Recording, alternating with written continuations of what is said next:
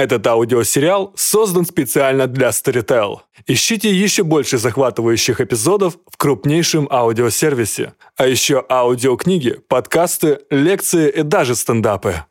Еспер Эрсгард и Йоаким Эрсгард. Черная звезда. Читает Юлия Яблонская. Серия первая. Мост. Вторник. 20.46. Капитан Анника Хорн взглянула на штурмана Томаса, который крепко спал в неудобной позе. Подбородок его лежал на груди, а из уголка рта сочилась слюна. Анника не могла отвести глаз, пока капля не стекла по подбородку на белую, до того чистую рубашку. «Пусть спит», — подумала она и устремила взгляд в ночное небо, простиравшееся за кабиной огромного самолета. До захода на посадку в аэропорту Арланда — было еще долго. Спать во время полета обычное дело для пилотов. И хотя Анника никогда так не делала, она прекрасно понимала коллег, которые проигрывали битву Морфею во время долгих трансатлантических рейсов. Несколько лет назад газеты устроили об этом настоящую шумиху с кричащими заголовками. Но, несмотря на широкую огласку, Анника считала, что скандал раздули на пустом месте. Такие большие самолеты, как Боинг 777, летают на автопилоте и во время взлета и посадки оба пилота контролируют ситуацию. В остальное время один обязательно следит за приборами, и нет ничего страшного, если второй пилот захочет несколько минут вздремнуть. Анника давно страдала от хронической усталости. Проблема достигала пика, когда она возвращалась домой к семье. Даже дочь однажды заметила, что Анника постоянно выглядит уставшей. И это было правдой. Вообще-то даже хорошо, что Томас уснул и она осталась наедине со своими мыслями посреди темного ясного неба. Сегодня звезды светили особенно ярко. Будто в торжественном ожидании они смотрели вниз, на землю. Анника поймала их взгляд и на секунду представила, что всматривается в бесконечную бездну. «В каком-то смысле так и есть», — подумала она. «Ведь небо бескрайнее».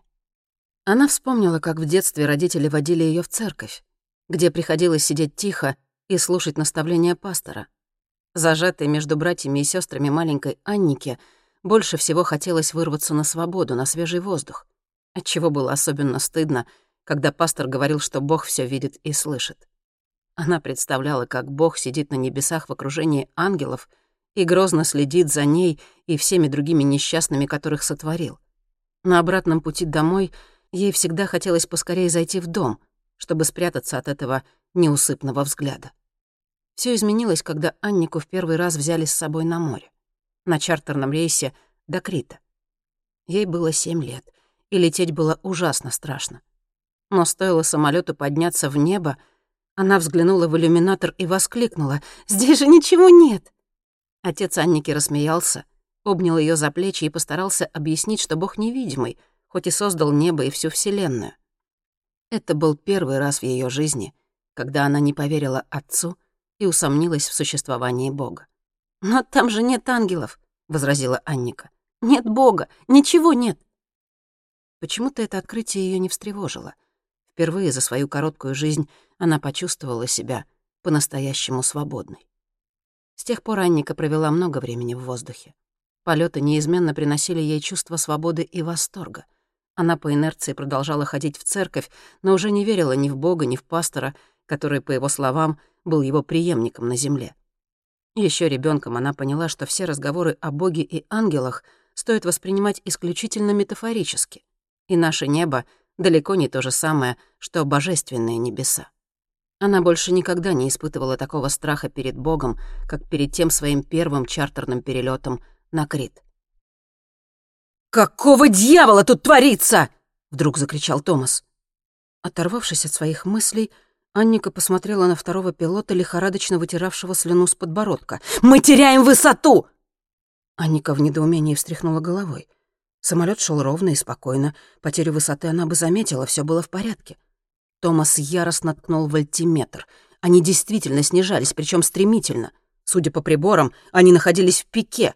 «Не может быть!» — ахнула Анника. «Какого хрена тут происходит?» Томас лихорадочно изучал приборы, но все остальные показания были абсолютно нормальны. Все в порядке. «Иначе мы бы это почувствовали», — сказала Анника спокойным голосом. Ей не хотелось подливать масло в огонь. «Тогда с чего альтиметр сбрендил?» — огрызнулся Томас. «Чёрт, мы как будто падаем!» В этот момент зазвучала сирена, и в темной кабине зловеще замигал красный свет. Альтиметр, авиагоризонт и радиоальтиметр показывали, что они падают вертикально вниз. «Безумие», — думала Анника. «Самолет совершенно стабилен». Приборы настаивали, будто он вот-вот упадет на землю, но это было невозможно. Впервые за почти 20 лет своего летного стажа Анника ощутила острую тревогу.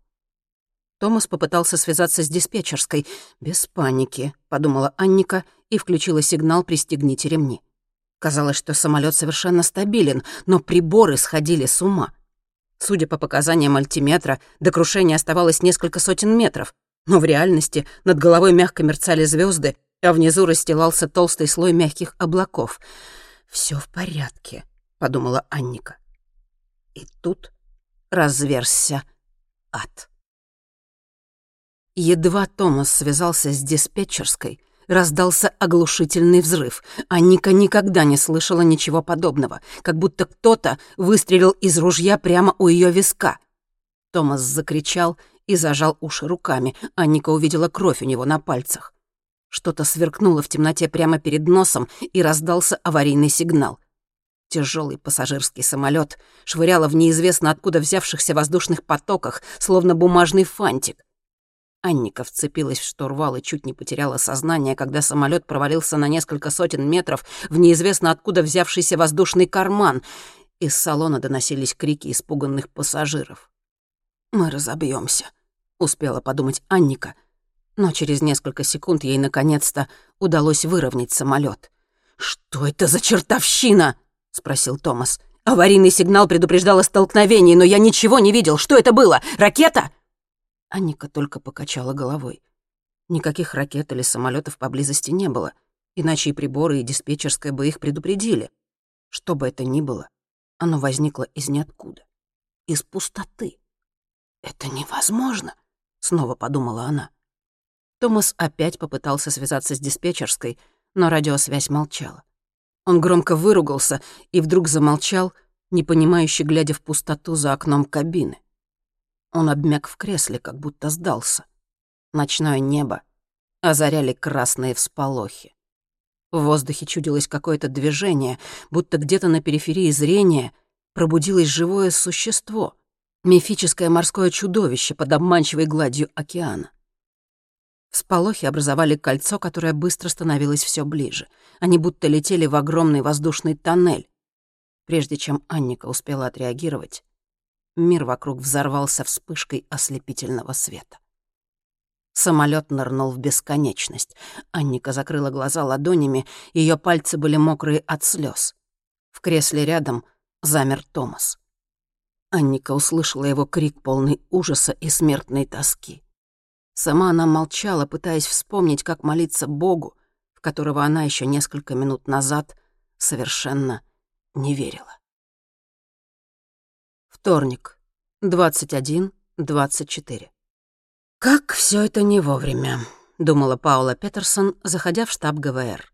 Она была генеральным директором Государственного ведомства радиообороны всего шесть месяцев, и управлять гражданскими властями в соответствии с четкими инструкциями по национальной безопасности было крайне непросто. Работать с секретными службами и Министерством обороны было сложно. В последнее время всех интересовала только террористическая угроза — но ГВР занималась не одним терроризмом. Оно сотрудничало со спецслужбами других государств. Впрочем, это не всегда можно было назвать сотрудничеством. Американцы предпочитали, чтобы информация поступала в одном направлении, как будто ГВР — вспомогательная организация для ЦРУ, НАСА и прочих американских организаций. Каждый день Пауле приходилось решать новые проблемы. Но сегодняшняя новость очень ее встревожила. Исчезновение пассажирского самолета. На самом деле, это не входило в сферу ответственности ГВР, но к ней обратился за помощью Комитет по чрезвычайным ситуациям. Прежде чем организовывать какие-либо спасательные миссии, нужно было определить местонахождение самолета. Но это сделать пока не удалось. В Комитете по чрезвычайным ситуациям опасались теракта. В худшем случае где-то в центре Даларны засел какой-то безумный террорист с противовоздушными ракетами. «Я этого не заслужила», — думала Паула. «Я заслужила немного тишины и покоя». Она вздохнула и окинула взглядом штаб. Это помещение всегда напоминало ей капитанский мостик космического корабля Starship Enterprise из сериала «Звездный путь», которым когда-то в детстве засматривался ее брат. О чем бы она ни спросила, информация тут же появлялась на огромных экранах. У нее даже была своя команда. Несколько человек сидело за компьютерами в ожидании распоряжений. Паула внезапно поняла, что опять слишком скудно позавтракала и выпила слишком много кофе. Желудок предательски заурчал. Она в который раз пообещала себе исправиться и подозвала одного из молодых аналитиков.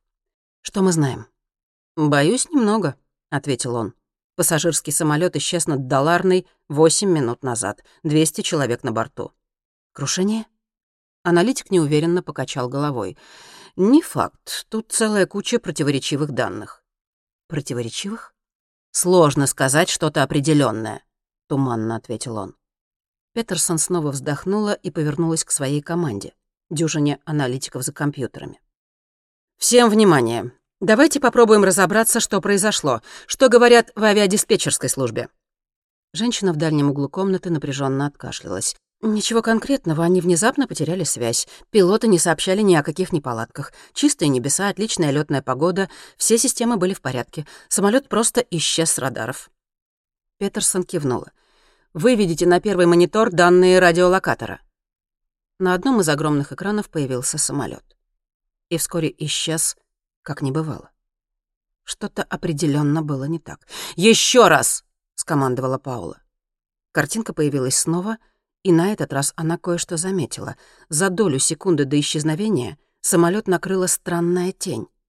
«Что это?» — спросила она. «А черт его знает», — ответил один из аналитиков. «Сначала мы думали, что ракета, но даже если это ракета, она прошла мимо. Боинг исчез после того, как промелькнула тень». Петерсон раздраженно хмыкнула. «Может, это и не ракета. Но совпадением это быть не может. Откуда тень взялась?» Это самое смешное. Ни один из приборов не зарегистрировал ничего, пока она не появилась на радаре, пояснил аналитик. По-вашему, это смешно? Свирепо посмотрела на него Петерсон. Не то чтобы смешно, это невозможно. Этот объект как будто появился из ничего. А что насчет съемок со спутника? спросила Петерсон. Загорелся другой монитор с видом Даларны из космоса. Тут тоже все странно, сказал молодой аналитик. «Мы исследовали район предполагаемого крушения, насколько это было возможно, но нигде нет и следа самолета, Ни огня, ни дыма, ничего». Петерсон тихо выругалась и положила руку на живот. «Если Боинг 777 потерпел крушение, значит, был мощный взрыв. Вы там спутник не перепутали?» «Я все перепроверил. Плюс запросил данные у американцев. Есть снимки нужного места в нужное время, и на них нет никакого самолета. «Так, и что, по-вашему, случилось?» Молодой человек развел руками. «Не представляю. Все наши данные указывают на то, что самолет не упал, а просто исчез». Петерсон устало вздохнула. «Исчез. Блестящие выводы. Мне так всем и сказать?» что, согласно нашей экспертной оценке, самолет не падал, а просто сгинул неизвестно куда? Я вас правильно понимаю?» Аналитик нервно дернул плечом. «Согласно нашим данным, ищите другие данные!» — отрезала Петерсон. Ее рука потянулась к животу, но она вовремя опомнилась и повернулась к подчиненным. «Боинг 777 не может просто исчезнуть. Разберитесь. Если не хватает данных, ищите. Вы работаете в ведомстве радиообороны. За работу!» В штабе закипела бурная деятельность по мобилизации всех имеющихся ресурсов. «Они разберутся, в чем дело», — подумала Петерсон лишь бы ответы не оказались страшнее вопросов. К ней подошла женщина из дальнего конца комнаты с распечатками в руках. Она открыла было рот, но раздумала говорить и протянула бумаги своей начальнице. Петерсон бегло их просмотрела. «Это бессмыслица?» — сказала она. «Тут какая-то ошибка. Я три раза перепроверила. Все верно». Паула посмотрела на сотрудницу. У нее засосало под ложечкой. «Если ваши цифры верны, то это никакое не крушение». «Я знаю», — дрожащим голосом ответила женщина. Петерсон задумчиво кивнула. «Хорошо», — сказала она.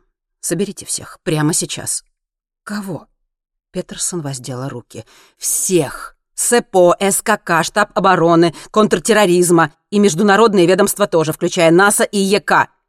Контакт с НАСА и ЕК входит в ведение Государственного управления космических исследований.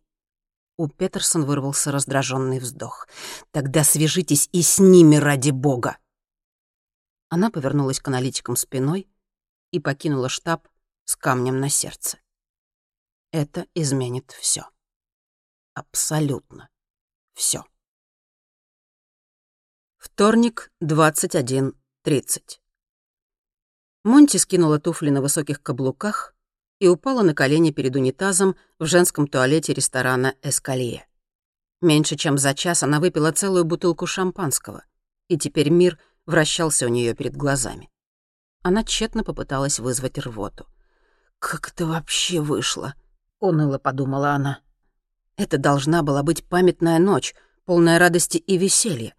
И вот теперь она валялась на холодном белоснежном полу туалета, пытаясь проблеваться. Зачем она столько выпила?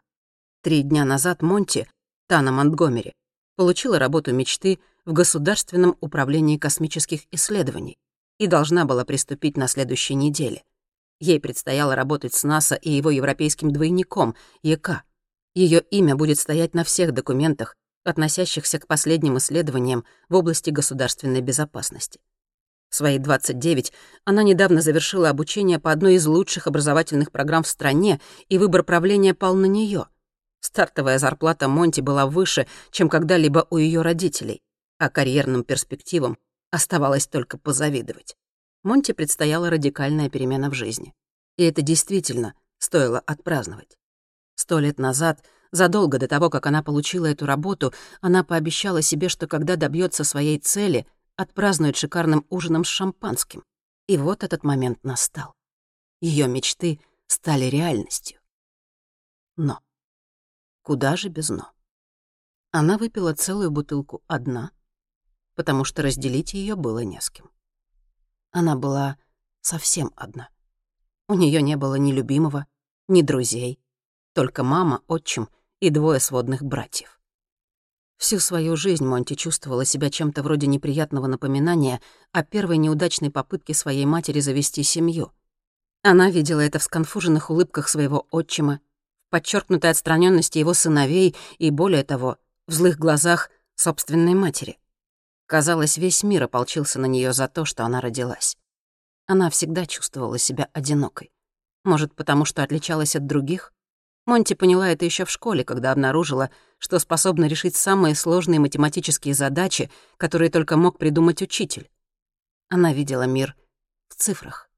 Она жила среди формул и закономерностей, которые руководили ее восприятием реальности. Это и делало ее не похожей на других. Однажды в школе учитель математики уронил коробку скрепок. Ей хватило одного взгляда, чтобы понять, что их 63. С тех пор математик прозвал ее человеком дождя.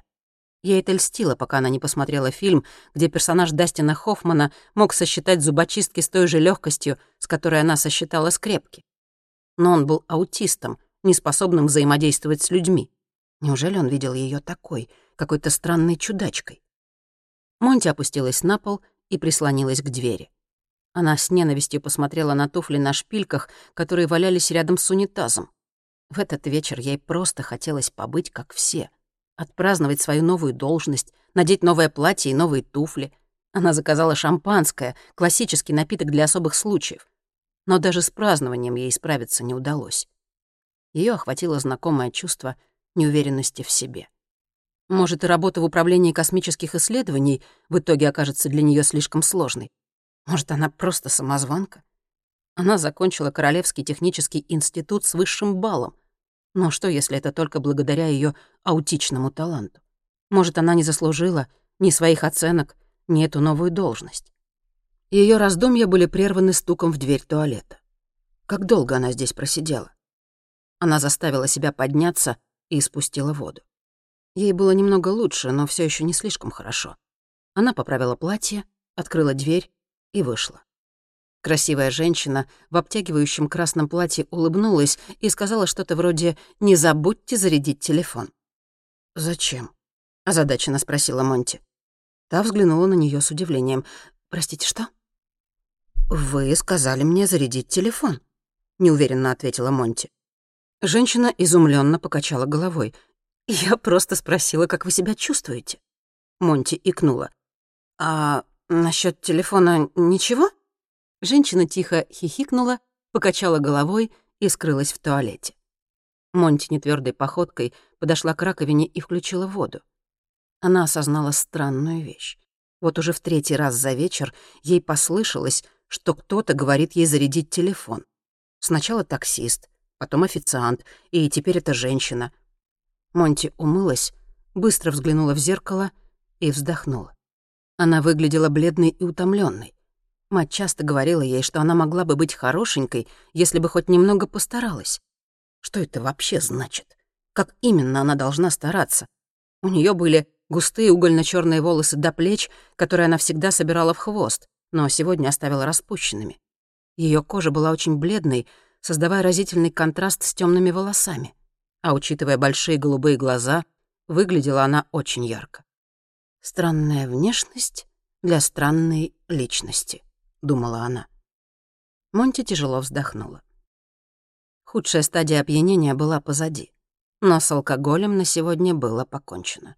Больше она никогда не будет пить шампанское. Она вышла из туалета максимально уверенным шагом и осторожно миновала переполненный бар. Посетителям, кажется, было весело. Все были на своем месте.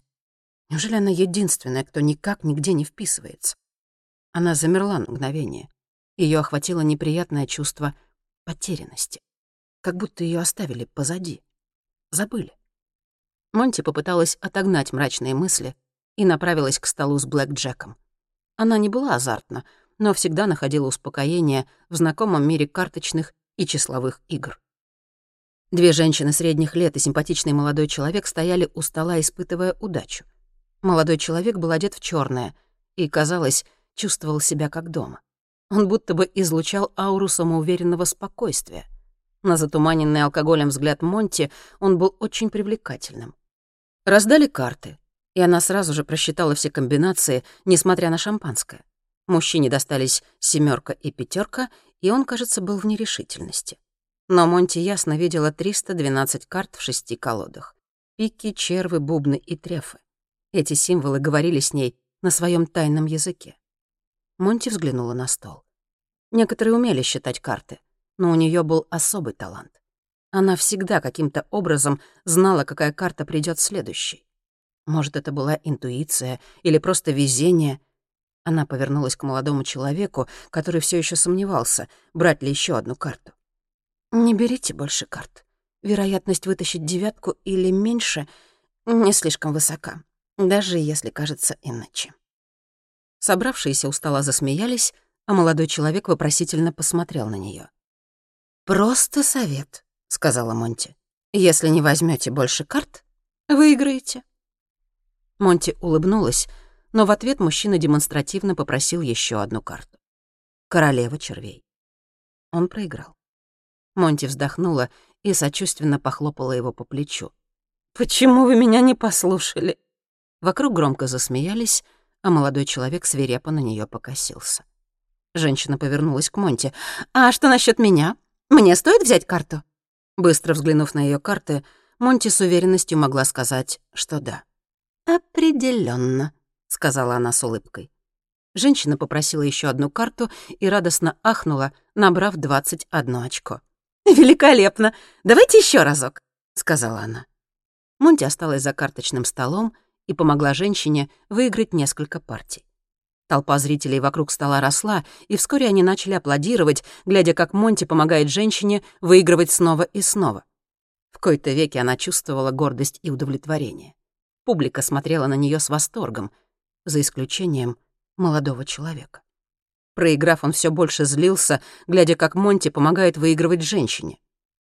Она чувствовала силу, как будто она действительно заслужила этот успех. Внезапно кто-то похлопал ее по плечу. Монти обернулась. За спиной стояла красивая женщина в красном платье с ее туфлями в руках. «Кажется, это ваша?» Монти покосилась на свои босые ноги и неловко улыбнулась. Она попыталась обуться стоя и, пошатнувшись, машинально схватилась за руку молодого человека. Тот отшатнулся, и Монти грохнулась на пол. Какой-то мужчина с ухмылкой подал ей руку. Поднявшись, она решила, что хватит позориться, и пора домой. Праздничный вечер в честь новой работы был определенно окончен. Вернувшись в свою небольшую квартиру, Монти сварила крепкого кофе и проглотила две таблетки обезболивающего. Она все еще чувствовала себя пьяной. Пока кофе варился, она смотрела на единственный в ее квартире предмет искусства. Это была дешевая репродукция звездной ночи Ван Гога, где небо, усеянное сияющими звездами вперемешку с крупными вихрями, создавало ощущение вечного движения. Звезды, крупные мазки масляной краской, были бесформенными и неодинаковыми, и будто ускользали от взгляда. Одни были больше, другие меньше, одни белые, другие желтые или красноватые. Казалось, они смотрели на нее с пониманием и улыбкой, так же внимательно, как она на них, как будто у них общий секрет. Мать подарила ей эту картину еще в детстве, и Монти до сих пор ее любила. Было в ней что-то гипнотическое. В отличие от математики, в этой картине не было никакой логики и предсказуемости. На ней была первозданная вселенная с непонятными правилами. Она будто обещала что-то чудесное и невообразимое, но в то же время была безнадежно чужой. Что это? Ложное обещание? Монти не знала. Возможно, именно эта двойственность и завораживала ее в этой картине. Монти заставила себя оторваться от картины, и ее мысли заполнили воспоминания. Она решила постараться как можно скорее забыть о сегодняшнем походе в ресторан, забыть шампанское, тошноту, происшествие с Блэк Джеком, забыть все, Забыть, что нужно зарядить мобильный телефон. Она нахмурилась. Почему она снова думает о телефоне? Словно кто-то пытался внедрить эту мысль в ее сознание. Кофе все еще не закипел, поэтому она, наконец, достала мобильник и с удивлением обнаружила пять пропущенных вызовов с одного и того же номера, с новой работы. Почему они звонят? Почему сегодня? Что ей теперь делать? Не слишком ли поздно, чтобы перезвонить? Нет, последний вызов был всего 14 минут назад. Монти откашлялась и попробовала подать голос — Главное, чтобы никто не понял, как она пьяна. Она набрала номер. Мужской голос сообщил, что ее ожидают на экстренном совещании в ГВР. Необходим ассистент эксперту из НАСА, который прилетает из Берлина. Монти закрыла глаза и попыталась сосредоточиться. Предполагалось, что она приступит к своим обязанностям только на следующей неделе. Но ее предшественник уже уволился, и придется выйти раньше. «Хорошо, когда, говорите, совещание? Сейчас, рявкнул мужчина, в зале экстренных ситуаций ГВР. Монти поморщилась и попыталась собраться с мыслями. Сейчас? Вы имеете в виду, оно уже началось? Разумеется. Вы что, не видели новости? Что? Ну, конечно, видела, соврала она, метнувшись в гостиную, чтобы включить телевизор. Тогда вы в курсе, в чем дело. Мы выслали за вами машину. Ждите ее внизу через семь минут». Монти закрыла глаза и прижала пальцы к вискам. Ее снова начало мутить. «Дело в том, что я неважно себя чувствую». «Тогда примите обезболивающее. Вам сейчас нельзя болеть, вас все ждут». «Кто ждет? Все ждут!» Мужчина отключился. Монти включила телевизор. В спецвыпуске новостей сообщали об исчезновении пассажирского самолета. Как это ее касается? За ней выслали машину. Господи, она еще даже на работу не вышла. Чего они от нее хотят? Монти должна была отвечать за взаимодействие с НАСА, но она еще даже свой рабочий стол ни разу не видела. На самом деле она почти ничего не знала о своей новой работе. Как это несправедливо требовать от нее начать прямо сейчас. Ничего не получится, она облажается. Ее взгляд снова упал на картину Ван Гога.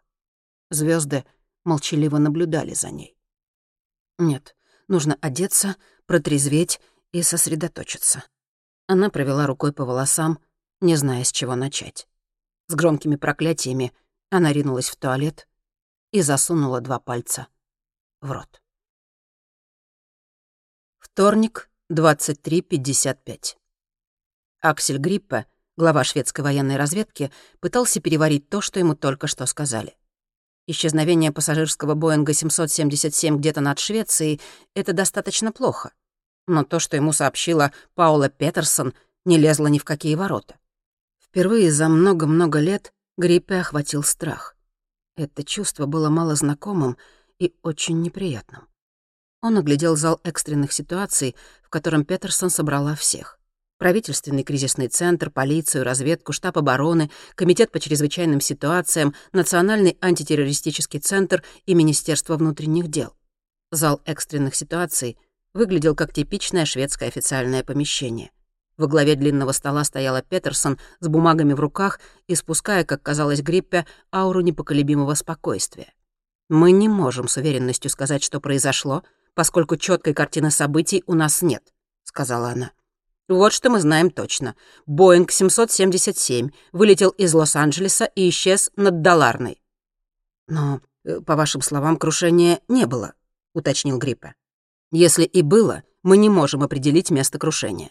Все, что мы знаем, это что самолет исчез. Об этом уже сообщили в новостях. Мы не в состоянии подтвердить или опровергнуть слухи по одной простой причине. Мы не знаем, где самолет и что с ним на самом деле случилось. Мы получаем помощь и содействие от других стран. Россия, США, Китай, Европейский Союз — все хотят помочь. Из Берлина к нам прилетел эксперт из НАСА. Взаимодействием руководит офицер связи из Государственного управления космических исследований Тана Монтгомери. НАСА? Каким образом они связаны с исчезновением самолета? удивился Гриппе. Петерсон посмотрела на него тяжелым взглядом. Перед исчезновением рядом с самолетом появился объект. Ракета. — ахнул Граймс. «Нет, не ракета», — возразила Петерсон. «Цилиндрический объект более 10 метров диаметром и около 20 метров толщиной, который не совпадает по габаритам ни с одним известным видом ракет. Он прошел на расстоянии 51 метра от самолета. Самое необычное, впрочем, это его скорость. Примерно 60 800 километров в час. За столом повисла тишина. Все взгляды были устремлены на Паулу Петерсон. Первым не выдержал Горан Эриксон из Министерства обороны. «Кажется, вам нужно откалибровать приборы, Петерсон. Ничто не может развить такую скорость». За столом согласно закивали. Американская гиперзвуковая ракета движется со скоростью около 27 тысяч километров в час, и это рекорд. Ваш объект более чем в два раза превысил эту скорость? Это невозможно. Петерсон кивнула. Именно поэтому я не думаю, что это ракета. Так или иначе, объект пролетел мимо самолета. Столкновения не было, взрыва тоже. Если это и была ракета, то без боеголовки. Ничего не взорвалось, вообще ничего не произошло. «И откуда оно взялось?» — спросил Гриппе. Петерсон будто ожидала этого вопроса. Это самое странное. Мы пытались вычислить траекторию движения объекта, но не смогли просчитать ее ни до одной известной взлетной площадки. Как на территории Швеции, так и за границей. Ничто не дает оснований предполагать, что объект был запущен в сторону самолета с Земли. Но что действительно поставило нас в тупик? Раздался тихий стук в дверь, и Петерсон остановилась на полуслове. Все повернулись к двери, которая открылась с извиняющимся скрипом. На пороге стояла девушка, сжимая в объятиях груду бумаг и ноутбук. Она выглядела странно чужеродной в этом зале экстренных ситуаций. Бледная и нервно жующая жвачку. «А, «Я... Анна Монтгомери, офицер связи из Государственного управления космических исследований». Гриппи улыбнулся и выдвинул пустовавший рядом стул. «Присаживайтесь, Тана». Она уселась рядом с Гриппи и он отчетливо почувствовал запах алкоголя, пробивающийся через удушливую вонь мятной жвачки. Монти нерешительно улыбнулась. «Сегодня мой первый день, точнее, первая ночь». Никто не улыбнулся в ответ. Монти выпрямилась, и Гриппе понял, что она отчаянно пытается унять дрожь в голосе. «Просто хочу подчеркнуть, что я всего лишь штатный офицер по связи с НАСА. Их эксперт, доктор Хаймен, вылетел из Берлина. Его самолет должен приземлиться в течение часа, но пока он в пути, я поддерживаю непрерывный контакт», — напряженно объяснила она. Петерсон кивнула. «Вас ввели в курс дела?» Монти быстро открыла ноутбук. «Да, конечно. Эм, крушение Боинга 777. Не крушение, а исчезновение». Монти удивленно приподняла брови. «Правда? Хорошо. И, судя по всему, вблизи самолета был обнаружен некий снаряд, правильно?» Петерсон криво улыбнулась. «Верно. Поэтому вы здесь, и мы хотим знать, какой. Наши аналитики исключили все варианты противовоздушных ракет. Так что это могло быть? Каково мнение НАСА?» Монти обвела глазами присутствующих. Все ожидали ее ответа. Она судорожно запустила на ноутбуке программу для связи. Гриппе в ожидании барабанил пальцами по столу. На экране открылось окошко, но оно было абсолютно пустым, не считая курсора и мерцающего значка песочных часов. Монти быстро нажала кнопку на клавиатуре, и появилось окно для входа. Она бросила на Петерсон неуверенный взгляд. «Кажется, мне нужно войти в систему или что-то такое. У вас же здесь есть Wi-Fi, верно? То есть, конечно, есть, это же ГВР». Монти попробовала ввести свой регистрационный номер в окно логина, но в ответ получила лишь сообщение об ошибке. «Я перезагружусь». В комнате вновь воцарилась тишина. Петерсон, казалось, хотела дождаться, пока компьютер Монти перезагрузится, но Гриппе прекрасно понимал, что ей просто нечего добавить. Он вздохнул. «Петерсон», — начал он, — «что нам известно? Откуда появился объект?» «Чёрт его знает. Он просто появился», — ответила та. «Что вы имеете в виду?» «Что у нас нет данных. Нет никаких данных, позволяющих предположить, что он взлетел с Земли. Но вход объекта в атмосферу тоже не был зарегистрирован, так что мы не можем сказать, что он пришел из космоса. Он появился рядом с самолетом, из ниоткуда. То есть сначала появился объект, а затем исчез самолет? уточнил Эриксон. Практически одновременно, кивнула Петерсон. Терпение министра явно было на исходе. И что это должно означать, черт побери? Получается, вы вообще ничего не знаете, кроме того, что в небе что-то случилось и того, что крушения не было», — добавила Петерсон. «Вам удалось отследить движение снаряда?» — задумчиво спросил Грипп. Впервые за все время Петерсон улыбнулась. «В некотором смысле да, не считая проблемы с отсутствием точки начала движения». «И куда он делся?» — спросил Гриппе. Есть лишь подтвержденная информация о том, что в районе горы Стейян в Даларне произошло столкновение с землей, но никакой информации о взрыве получено не было. Эриксон заёрзал в неудобном кресле. «Без взрыва, значит, упал. Подробности?» Тут улыбка Петерсон угасла. «У нас нет точных данных, но похоже, что объект просто прошел сквозь гору, не вызвав никаких разрушений, что, разумеется, невозможно. Если бы что-то столкнулось с землей на скорости около 60 тысяч километров в час, это привело бы к мощному взрыву, сродни землетрясению, но сейсмологи не зарегистрировали никакой активности. Министр в замешательстве уставился на Петерсон. «Но вы все же зарегистрировали столкновение!» Петерсон посмотрела в свои бумаги. «Да, столкновение произошло, но не без последствий. Знаю, звучит странно. Это все, что мы знаем на данный момент». Министр раздраженно покачал головой. «То есть вы не знаете ничего? Я правильно вас понимаю?» Откуда вы вообще взяли, что произошло какое-то крушение? Никаких признаков взрыва не было. Может, вы просто неверно интерпретировали данные? Объект, как вы считаете, опустился в Даларне, не причинив никаких разрушений. Как так может быть?» Петерсон раздраженно принялась заново перечислять все обстоятельства, связанные с происшествием, подчеркивая тот факт, что нечто действительно приземлилось на территории Швеции, а значит, существовала не нулевая вероятность, что безопасности страны что-то угрожает. У Гриппе зажужжал мобильник.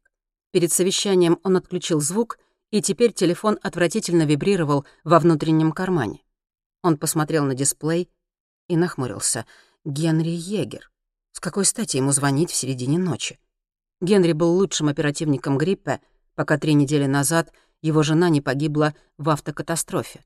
Трагическая случайность. Пьяный водитель грузовика выехал на встречную полосу. Лобовое столкновение. Анна Егер умерла в больнице в отделении интенсивной терапии. Генри вернулся с задания в Сирии и направился прямиком в Солны, в морг Каролинской больницы. Вскоре Гриппи навестил его, желая выразить соболезнования, и не узнал своего лучшего агента. Генри выглядел абсолютно потерянным. У несгибаемого оперативника, как и у всех остальных людей, была своя слабость. Гриппа переадресовал вызов на голосовую почту.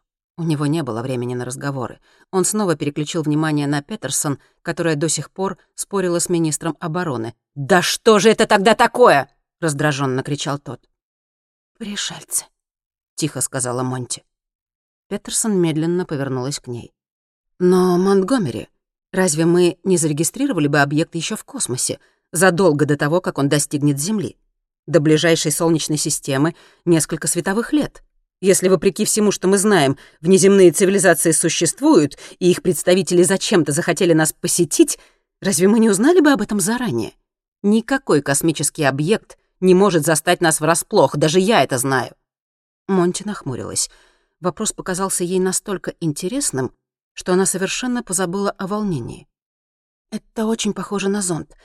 Когда в 2012-м мы открыли первую похожую на Землю экзопланету в системе Альфа-Центавра, все загорелись идеей отправить туда зонд.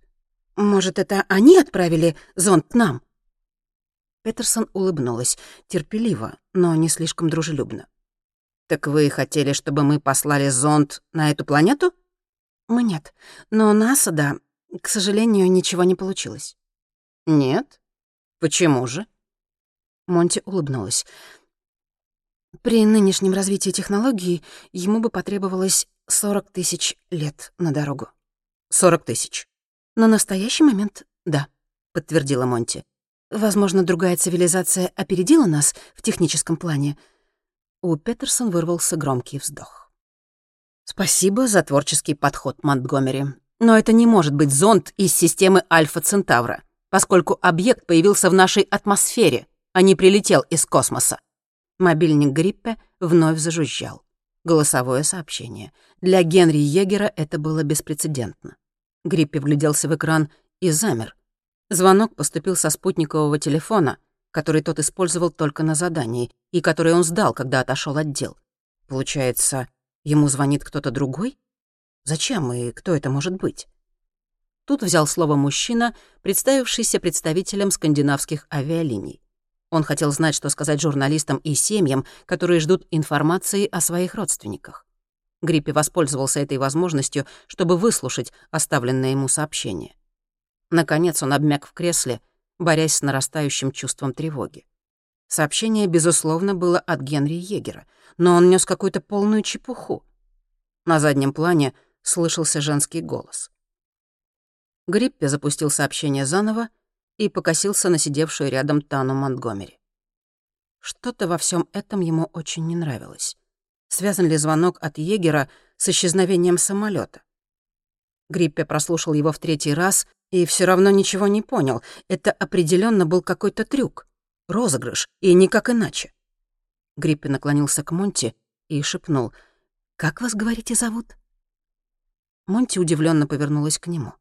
Представитель скандинавских авиалиний до сих пор что-то бубнил о протоколе, которому необходимо следовать в случае развития событий по тому или иному сценарию. «Тана Монтгомери», — шепнула она в ответ. Гриппе кивнул. «А еще вас называют Монти?»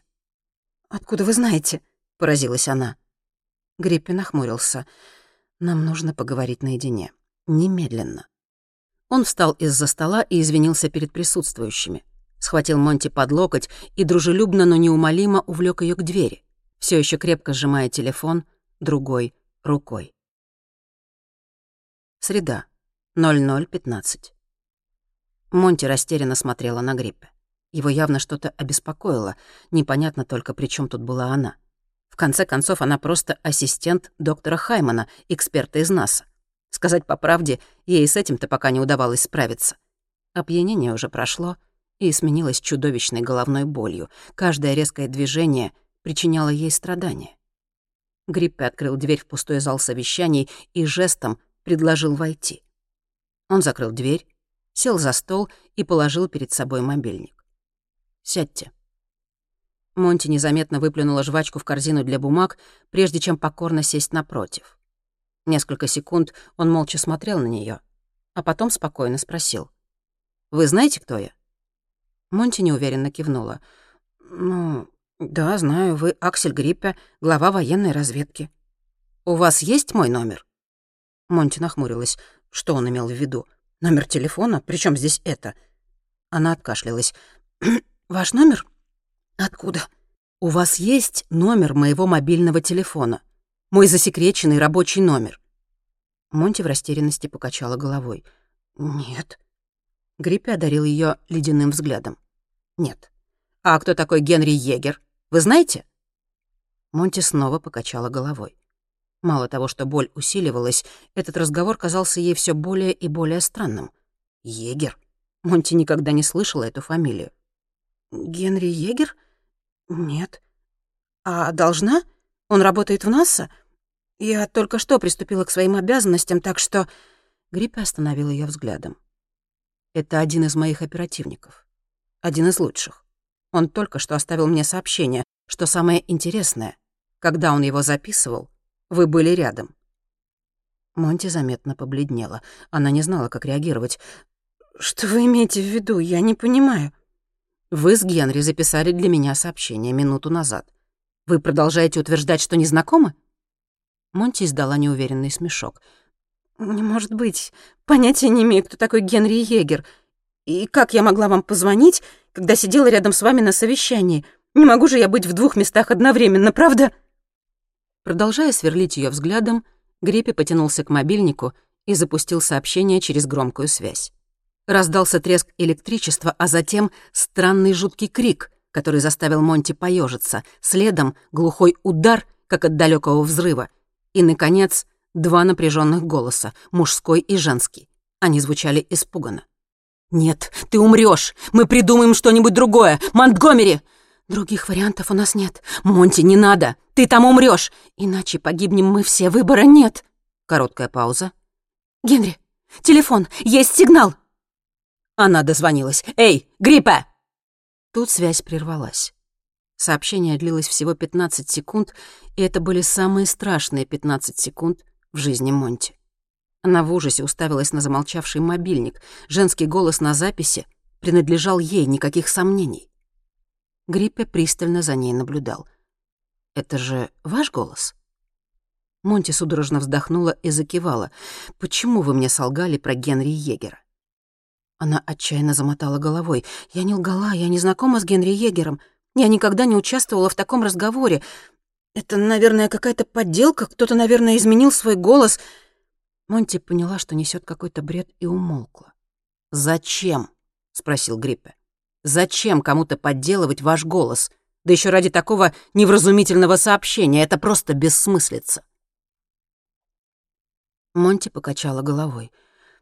«Не представляю. Я офицер связи. Считайте, я просто секретарь доктора Хаймена. Ничего не понимаю. Если честно, я не слишком хорошо себя чувствую. А нельзя просто позвонить этому Генри и спросить, что происходит?» Секунду Гриппи сидел неподвижно, а потом схватил мобильник и попытался перезвонить егеру по громкой связи. Никто не взял трубку. Гриппе набрал другой номер. Ответили почти сразу. На другом конце раздался голос молодого человека.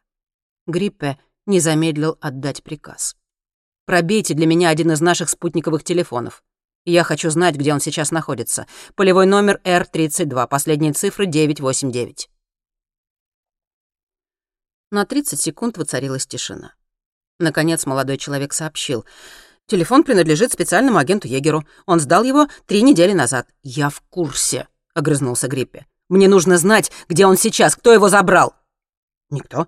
Он все еще здесь, с тех самых пор, как Егер его сдал».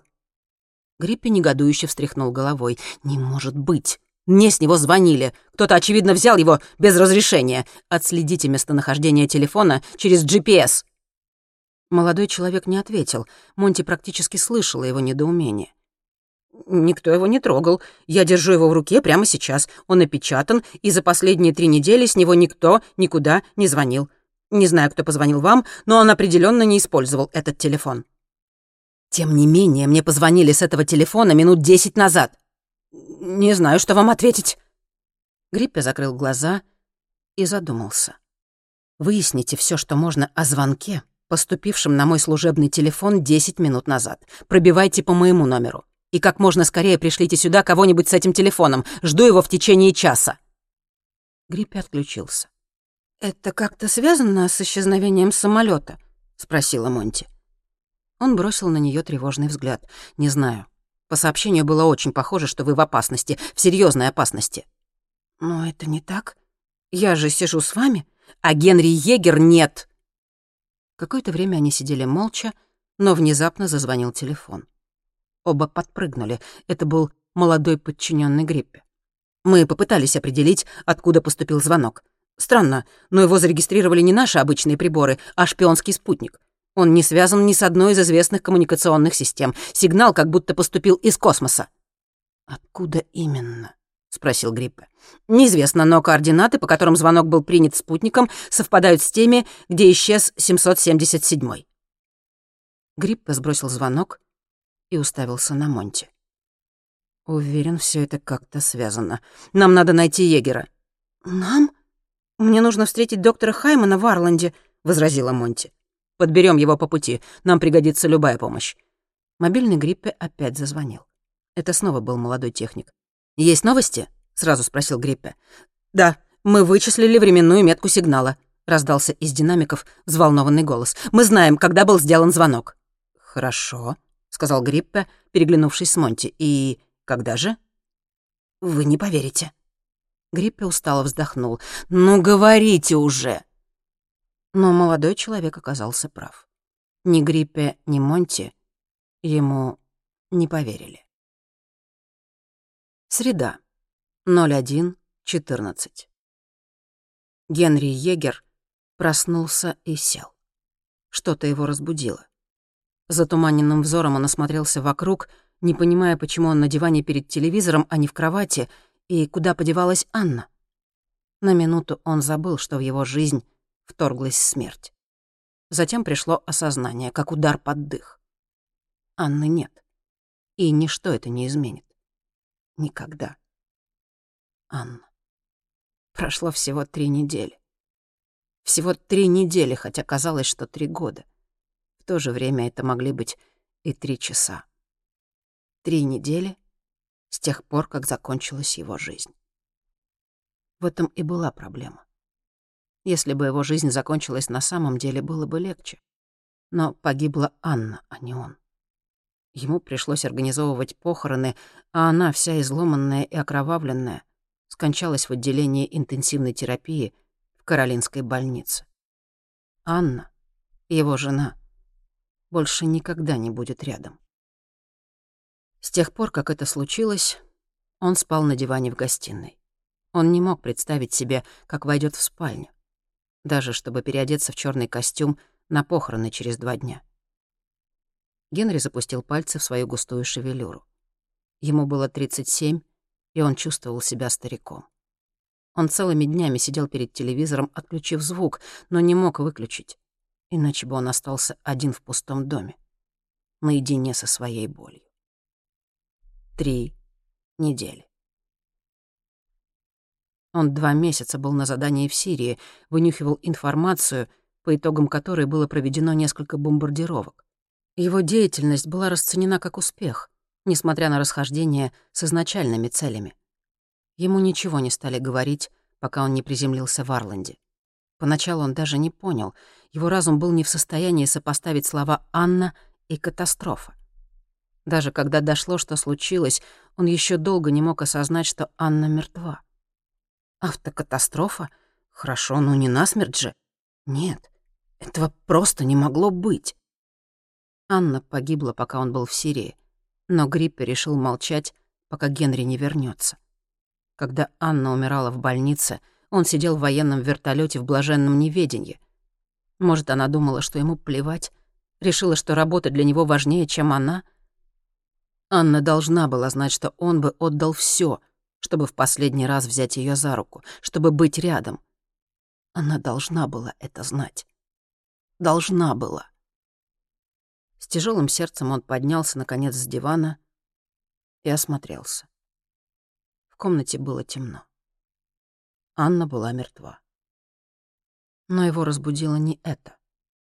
Во время бесчетных миссий на Ближнем Востоке он научился доверять своей интуиции. Предчувствие опасности не раз спасало ему жизнь. Но во время аварии он не почувствовал ничего. Это был нормальный день, миссия завершилась, и он, наконец, направлялся домой. Генри вздрогнул, понимая, что в тот самый момент, когда Анна лежала вся в крови, он был в Сирии, не зная ни о чем. Генри застыл. Чувство опасности вернулось. Что-то было не так. Но он ему даже обрадовался. Все лучше, чем боль от потери. Он тихо подошел к окну и выглянул в щель между занавесками. Генри жил в Тебе, пригороде Стокгольма. Его дом стоял на отшибе в конце тупика. Поначалу он не заметил ничего необычного на пустынной улице, но вскоре невдалеке мелькнула тень. Кто-то затаился в темноте.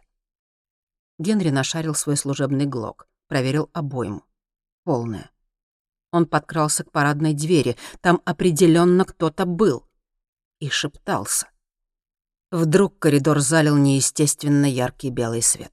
В дверь сильно ударили, раздались крики и скрежет лома. Генри рывком распахнул дверь и наставил пистолет на двух удивленных полицейских в униформе. За ними толпилось еще несколько человек с оружием наготове. Кто-то направил на дом огромный прожектор.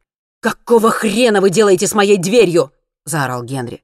«Брось оружие!» — закричали полицейские. «Сами бросайте, ублюдки!» Огрызнулся Генри, щурясь из-за слепящего прожектора. «Брось пистолет, егер», — раздался знакомый голос из темноты. Генри позабыл о полиции. «Гриппе? Какого чёрта тут творится?»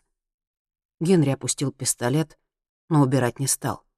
Луч прожектора сместился, из темноты появился Гриппе. С ним была бледная молодая женщина и долговязый тип средних лет. «Прости, егер, мы думали, что ты в опасности», «С чего это?» — фыркнул Генри. Гриппи замялся. Все сложно. Можно войти?» Генри уставился на Гриппе и его спутников. «Кто это мы?» «Это Танна Монтгомери из Управления космических исследований и доктор Хайман из НАСА», — отрывисто представил их Гриппе. Генри рассмеялся. «Космические исследования и НАСА? Серьезно? Я-то тут при чем? Долговязый, которого Гриппе представил доктором Хайманом, шагнул к Генри.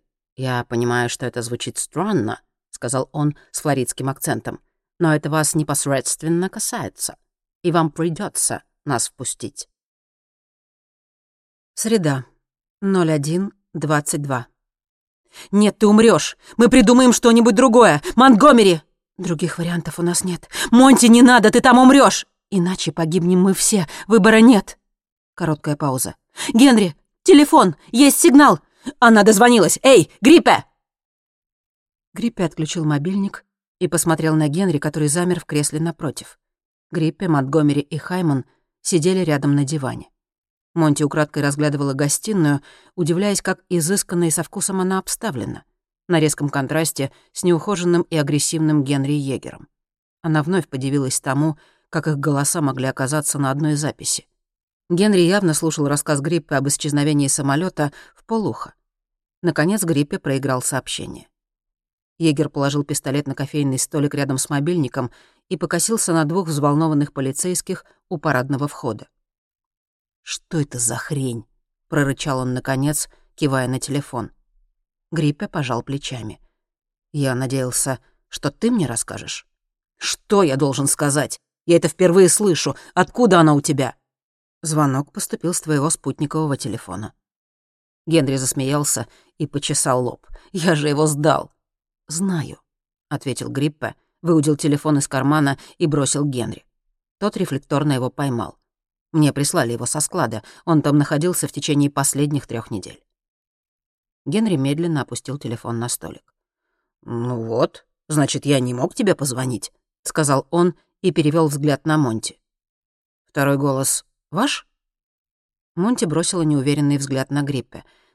«Да, кажется, да, голос мой, но я...» «Мы знакомы?» — перебил Генри. Монти ошарашенно посмотрела на него. «Нет, я впервые вас вижу». «Слушай, Гриппе», — сказал Генри, «я не знаю, что за дерьмо там у вас творится и какой из ваших технарей устроил этот цирк с конями, но я тут абсолютно ни при чем. Я ее не знаю. И это сообщение я не записывал. Ты лучше арестуй ее и проведи допрос с пристрастием». «Я ничего не знаю», — огрызнулась Монти. «На записи не только мой голос». «Но я весь вечер и всю ночь был здесь», — парировал Генри. Монти собралась ответить, но Гриппе жестом ее остановил. «Генри, я верю, что вы с Монтгомери не знакомы, и думаю, что ты действительно не оставлял мне это сообщение. По крайней мере, пока». «Пока?» — ухмыльнулся Генри. «Да, пока еще ты мне не звонил. Но позвонишь однажды. В будущем». Генри демонстративно зевнул. «Ах, вот оно что. Что ж, логично дело-то», — съязвил он. Гриппе снова вздохнул. «Генри, во всем этом нет никакого смысла. Но шпионский спутник, который перехватил этот звонок, сделал временную отметку, и это время определенно в будущем. Мы точно знаем, что этого еще не произошло. Генри расхохотался. «Не знаю, Гриппе, какой психиатр тебя наблюдает, но советую его сменить». «Послушай, Генри, наши данные определенно верны, и это действительно не укладывается в голове. Либо вы с Монтгомери звонили мне из будущего, либо кто-то из кожи вон лезет, чтобы заставить нас в это поверить. В таком случае у этого человека есть доступ к невероятно продвинутым технологиям, способным одурачить наши спутники. Все это меня крайне беспокоит, особенно учитывая связь с исчезновением Боинга. Генри недоверчиво покачал головой. «Ради всего святого! Каким образом это может быть связано?» «Этого мы пока не знаем. Но мы проследили, откуда был сделан звонок. Самолет исчез в том же самом месте. Несколько секунд они молча смотрели друг на друга. Монти нервно ёрзала на диване, переводя взгляд с одного лица на другое. «Я пас, Гриппе. Я к этому не готов. Через два дня похороны». Гриппе выпрямился. «Генри, я знаю, как тебе сейчас плохо, и мне очень жаль, но пропал самолет. На борту было 200 человек. Наша единственная зацепка связана с тобой. Я увольняюсь». «Что?» — удивился Гриппе. «Ты не можешь просто уволиться?» Генри взял со стола пистолет и протянул его Гриппе. «Вот мое табельное оружие. Я ухожу в отставку». Гриппе растерянно принял пистолет. «Генри, ради бога!» Генри откинулся в кресле. «А теперь, поскольку я больше на тебя не работаю, Убирайтесь все нахрен из моего дома. Я уволился, делайте, что хотите». Доктор Хайман не знал шведского, но обеспокоенно следил за ходом разговора. Наконец он откашлялся и сказал, «Э, «Понимаю, все это кажется странным.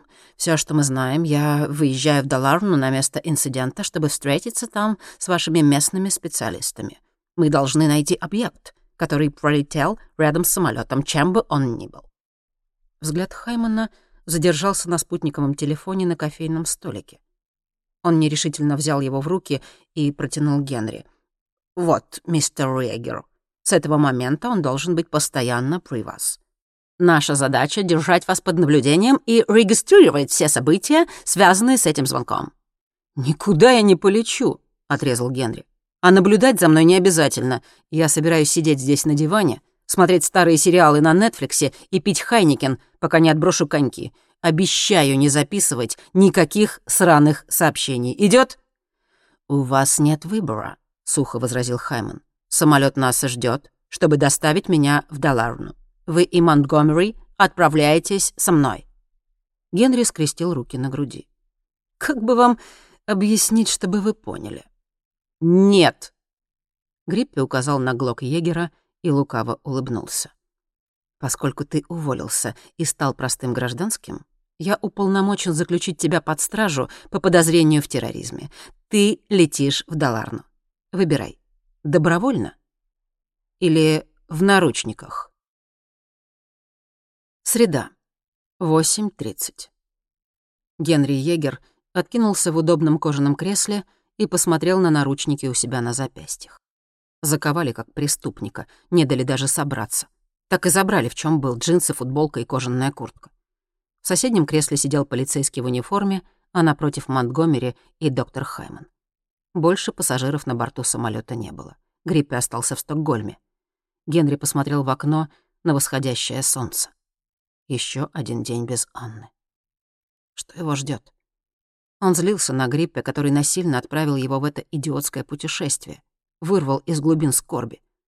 Здесь, в самолете, смерть жены казалась далекой и ненастоящей, будто она не умерла, а ждет его дома в безопасности, как обычно. Чувство облегчения внезапно сменилось стыдом. Генри был не готов отказаться от скорби. Оказавшись в самолете, он будто снова ее подвел. Его не было рядом, когда она умерла, и теперь он пропустит тот день, когда надо будет ее оплакивать. Он поймал взгляд Монтгомери, сотрудницы Управления космических исследований, и злобно на нее покосился. Он ей совершенно не доверял. Фантазии доктора Хаймана насчет разговоров из будущего ему тоже не нравились. Генри продолжал сверлить Монтгомери взглядом, пока та не потупилась. Он не врал Гриппе, что хочет уволиться. Все, что когда-то казалось важным, стало для него бессмысленным. Он покачал головой и снова отвернулся к окну. Монти всю ночь пила таблетки. И в самолете на Даларну ее головная боль наконец приутихла.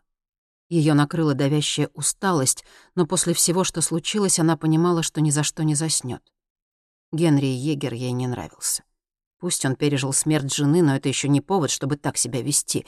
Этот дурак обвинил ее в чем? Что она подделала то сообщение? Как будто ей больше нечего было делать, чтобы заниматься такой ерундой. Хотелось бы ей знать, в чем на самом деле заключалась его работа. Что значит быть агентом? И еще интересно, что за женщина когда-то нашла его настолько привлекательным, чтобы выйти за него замуж. Генри Егер казался ей крайне самовлюбленным типом, снисходительным и грубоватым. Умом он, кажется, тоже не блистал. Сейчас он выглядел до крайности изможденным. Бледный, небритый, с покрасневшими глазами, он излучал ауру полной растерянности. Это был разительный контраст с его недавними замашками агрессивного мачо. Жаль, что в самолете подобралась такая компания. Было даже не с кем поговорить. Ей страшно хотелось с кем-то все обсудить и проработать возможные варианты. Доктор Хайман сидел, погрузившись в раздумья, и явно не хотел разговаривать. Что-то подсказывало Монте, что он знал куда больше, чем рассказал. Обычное дело в академических кругах. Многие ученые не любят делиться своими мыслями из страха, что кто-нибудь украдет их идеи. Монти давно поняла, что научное сообщество ничем не отличается от средневекового королевского двора с интригами и предательствами. «Не забудь зарядить телефон», — снова подумалась ей. Она машинально вытащила мобильник и подключила его к зарядному устройству. Затем потрясла головой, пытаясь разогнать мрачные мысли, и огляделась. Она раньше никогда не летала на гольфстримах, и если бы не обстоятельства, сегодняшний перелет мог бы быть для нее ярким впечатлением. У нее в голове начала складываться картинка. Пассажирский самолет не может просто испариться. Не над сушей, другое дело над морем или, например, среди недоступных горных массивов. Но не в Даларне, тем более, когда речь о Боинге 777 с современными системами связи. Это было просто немыслимо. И кого американцы прислали на помощь? Не контртеррористическую службу, не аналитиков и специалистов по управлению кризисными ситуациями, а какого-то ученого из НАСА. Зачем доктор Хайман прилетел на самом деле? Она наклонилась к Хайману, который сидел рядом и изучал что-то на экране своего ноутбука. Какое-то видео со шведскими солдатами в горной местности. Вскоре Хайман почувствовал ее взгляд и захлопнул ноутбук. «Что вам?» — раздраженно спросил он на английском. «У вас есть теория, не так ли? Насчет того, что произошло?» Хайман кивнул. «Да. И я все о ней расскажу, как только получу возможность в тишине и покое изучить данные с места контакта». Монти улыбнулась. «Я из Управления космических исследований. Мы с вами должны сотрудничать. Неужели вы ничем не готовы поделиться прямо сейчас?» Хайман пытливо посмотрел на Монти. «У меня есть теория, и я поделюсь ей в нужное время. Вам стоит запастись терпением». Он снова открыл ноутбук, но видео на экране уже не было. Монти задумчиво кивнула. «А что, если у меня тоже есть теория?» — поинтересовалась она. «Я готова ею поделиться». «Теория?» — удивился Хаймон. «У вас? Какая у вас может быть теория?» Монти демонстративно подняла брови. Лекс Парсимоне. Хайман снисходительно улыбнулся. Латынь создает только видимость ума. Не обязательно быть умным. Достаточно быть логичным, — возразила Монти. Самое простое решение всегда верно. Но знаете, бритва Оккома. Я в курсе, что такое Лекс Парсимоне. хмыкнул Хайман. «И настоящие ученые давно эту теорию опровергли. Самое простое решение далеко не всегда верное. Природа невероятно сложна. Кроме того, самое простое решение в нашем случае — крушение самолета. «Но его не было», — возразила Монти, «так что этот вариант заранее не подходит. И в воздухе самолета тоже нет, верно?» Хайман неохотно кивнул. «Раз его нет ни на земле, ни в воздухе», — продолжила Монти, «он должен быть где-то еще. Но как он туда попал? Остается только один вариант». «Какой же?» — едко поинтересовался Хайман. «Червоточина», — ответила Монти. Хайман бросил на нее раздраженный взгляд. «Так говорят только фанаты Звездного пути и подростки. Для червоточин существует научный термин «мост Эйнштейна-Розена». Червоточина — это антинаучная ересь. Представьте, как вы публично докладываете о своей теории. Что, по-вашему, привлечет необходимое внимание властей? Червоточина или мост Эйнштейна-Розена? Кроме того, мост — гораздо более точное понятие. Мост соединяет две точки, а червоточина просто вызывает нежелательные ассоциации. Мысли Монти мелькали с головокружительной скоростью. Она едва слышала, что говорит Хайман, она ожидала, что он ее высмеет. Но, судя по всему, эксперт из НАСА отнесся к ее словам серьезно. Неужели он думал о том же? Возможно ли это? В теории, конечно, да. Это следовало из общей теории относительности — то, что Вселенная представляет собой неравномерное, искривленное гравитацией пространство, было общепринятой теорией. А если Вселенная искривлена, то между двумя удаленными точками вполне может существовать проход. Монти вспомнила лекцию в университете, на которой преподаватель взял лист бумаги и нарисовал крестики на разных его концах. Он попросил студента нарисовать кратчайший путь между этими точками. Студент просто нарисовал прямую линию.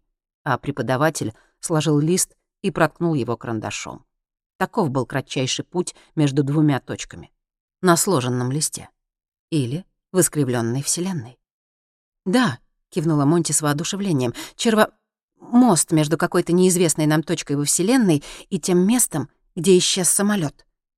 Хайман свирепо на нее посмотрел, но в конце концов кивнул. «С учетом имеющихся у нас данных, это единственное возможное объяснение», — согласился он. Монти нахмурилась. «Но если червоточина появилась, то для поддержания ее в открытом состоянии необходима экзотическая материя», — сказала она. Хокинг утверждает, что эффект Казимира доказывает возможность ее существования, и мы ее просто пока не нашли. «Может быть, они нашли?» — тихо сказал Хайман. Он больше не скрывал тревогу. Монти поняла, о чем он думает. «Что, если тот объект действительно зонд, — мрачно спросила она. Он пробил дыру в искривленном пространстве и создал мост Эйнштейна-Розена, за считанные часы преодолев путь в тысячу световых лет. Хайман пожал плечами, не желая ни соглашаться, ни спорить. Если зонд действительно появился прямо перед самолетом и создал мост, то самолет могло затянуть внутрь и выбросить на другом конце Вселенной. «Как вы думаете, с какой целью они послали этот зонд?» — спросила она. Хайман пожал плечами. Понятия не имею. Именно поэтому мы так спешим на место происшествия в Даларне. Это может оказаться или лучшим событием за всю историю человечества? Хаймон замолк и уставился в иллюминатор. Внезапно он показался очень усталым. «Или?» — спросила Монти. «Или худшим», — пробормотал он. Монти откинулась в кресле. Червоточина. Эта мысль была одновременно восхитительной и ужасной. Контакт с внеземной цивилизацией? Она мечтала об этом с раннего детства, пусть ее мечты и были вдохновлены скорее Стивеном Хокингом, чем Джорджем Лукасом. «У меня есть видео с места посадки», — сомнением проговорил Хайман. «Можете посмотреть, если хотите». Хайман открыл ноутбук и ввел пароль. Физик печатал быстро, но Монти легко считала движение его пальцев и хихикнула. Пароль был довольно дурацким. Хайман бросил на нее раздраженный взгляд и собрался было отчитать, но тут небо за иллюминатором озарило красными всполохами. На секунду Монти показалось, будто она смотрит через инфракрасный визор. Это было необыкновенно. Они будто вошли в зону турбулентности. Самолет потерял высоту и начал падать. Хайман вцепился в свое кресло, а егер тщетно пытался пристегнуться, но ему мешали наручники. Ноутбук Хаймана соскользнул со столика и упал на пол. Раздался оглушительный хлопок, будто в соседнее кресло попала молния. Их накрыло ослепительным светом. Монти инстинктивно закрыла глаза. Самолет затрясло. Он ушел в крутое пике. Рядом что-то кричал Хайман, вцепившись в ремень безопасности. Внезапно все замерло. Наступила секунда абсолютного спокойствия. Они оказались в невесомости. Время будто остановилось. Они были частью бесконечности — без начала и конца. Но это продлилось недолго. Самолет нырнул в какофонию шума и света, его бросало, как сухой лист на осеннем ветру. Монти хотелось кричать от страха, но она оказалась способна лишь на то, чтобы отчаянно цепляться за жизнь. А затем наступила тьма.